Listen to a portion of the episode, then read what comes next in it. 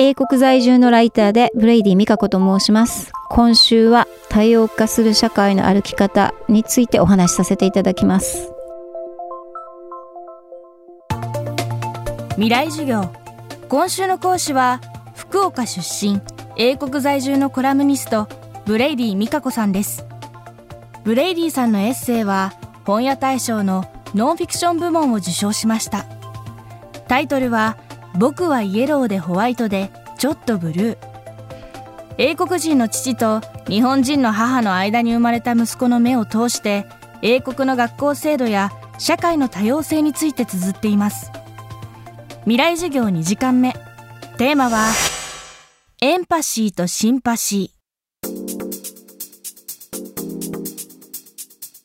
パシーっていう言葉の意味を書きなさいっていうのはうちの息子の学校の試験の問題で出たらしいんですよね。なぜその授業でエンパシーを学んだのかっていうとそのこれからはエンパシーの時代だとその先生が言ったと。でそれでなぜかって言ったらそのやっぱり EU 離脱の問題とかテロの問題とかイギリスはたくさんの宗教の方が住んでらっしゃるのでそういう衝突がやっぱり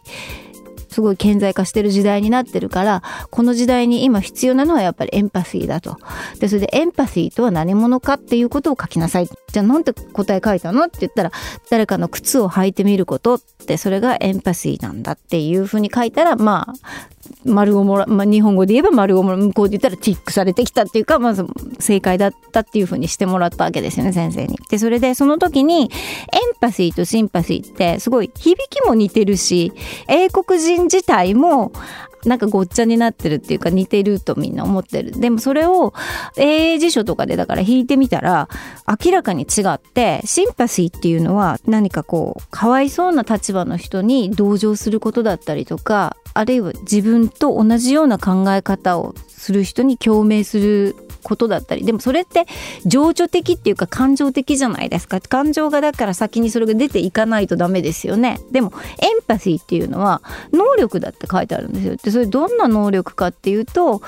他者の立場に立って自分がその人の立場だったらどう考えるだろう感じるだろうっていうことを想像してみる能力だっていうんですよ。だからそれは感情的に誰かに入っていくことではないですよね。なんか自然と出てくるものじゃないですよね。むしろ自分の人頑張りで何かこう知的作業ですよね、それって。で、これ能力って書いてある以上、アビリティって書いてある以上は、それはアビリティは伸びるわけじゃないですか。で、感情っていうのはもう入っていけないとそれで終わりですよね。で、その感情的に入れるのもその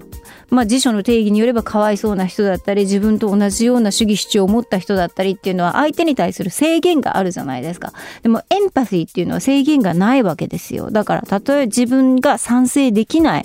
人でも、まあ、特にかわいそうだとは思えない人でもその人の立場に立ったらどうだろうって想像してみる力っていうのは非常に理性的なものでもあるし感情に何か左右されないもの感情がたとえ湧かなくても想像してみる力っていうのはなかなかでも確かにそれ言い得てみようっていうか今の、まあ、英国なんか特にそうですけど EU 離脱後のまあ非常にまあもうしましたけどその3年半ぐらいもうごちゃごちゃごちゃごちゃ揉めてきて離脱派と残留派がお互いに石を投げ合うようなもう口汚くののしり合っている知識人とか見てるわけですよ私たち。でそういう時にやっぱり必要なのはエンパシーって一歩引いてあこの人の考え方には絶対なんかもう嫌だけどこういう考え方をする人はでもちょっとこの人の靴どうしてこういうことを言ってるんだろうって。それが想像できれば逆にじゃあこう言ってみれば説得できるんじゃないかとかもうちょっと一歩進んだことができるわけですよねだからエンパシーってすごくやっぱり大事だなって学校で英国の学校で子どもたちが習っているっていうのもなんか理解できますよね。英国の公立学校教育ではシチズンシップ教育が義務付けられています目的は政治や社会の問題を批評的に探求し、事実を見極めて議論し、根拠ある主張を行うためのスキルと知識を子供たちに授けること。子供たちは筆記試験やボランティア活動を通じて社会の多様性や問題の解決策を学んでいきます。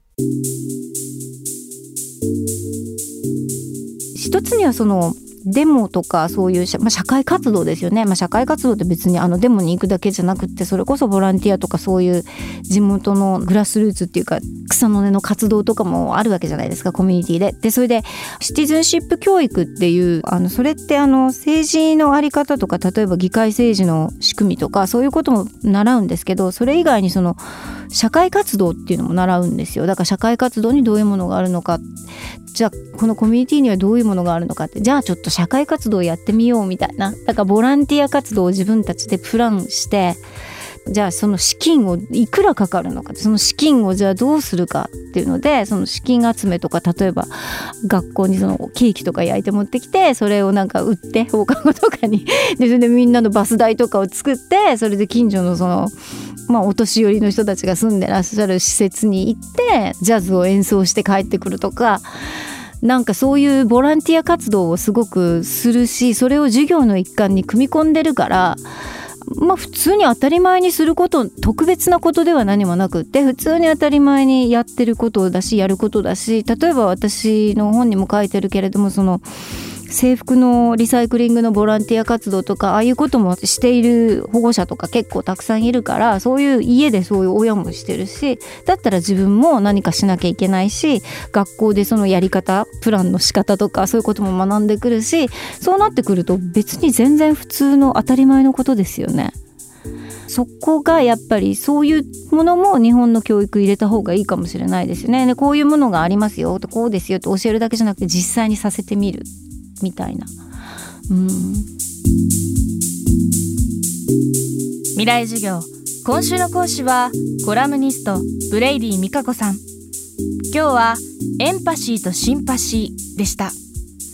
ブレイディさんのエッセイ僕はイエローでホワイトでちょっとブルーは新潮社から発売中です。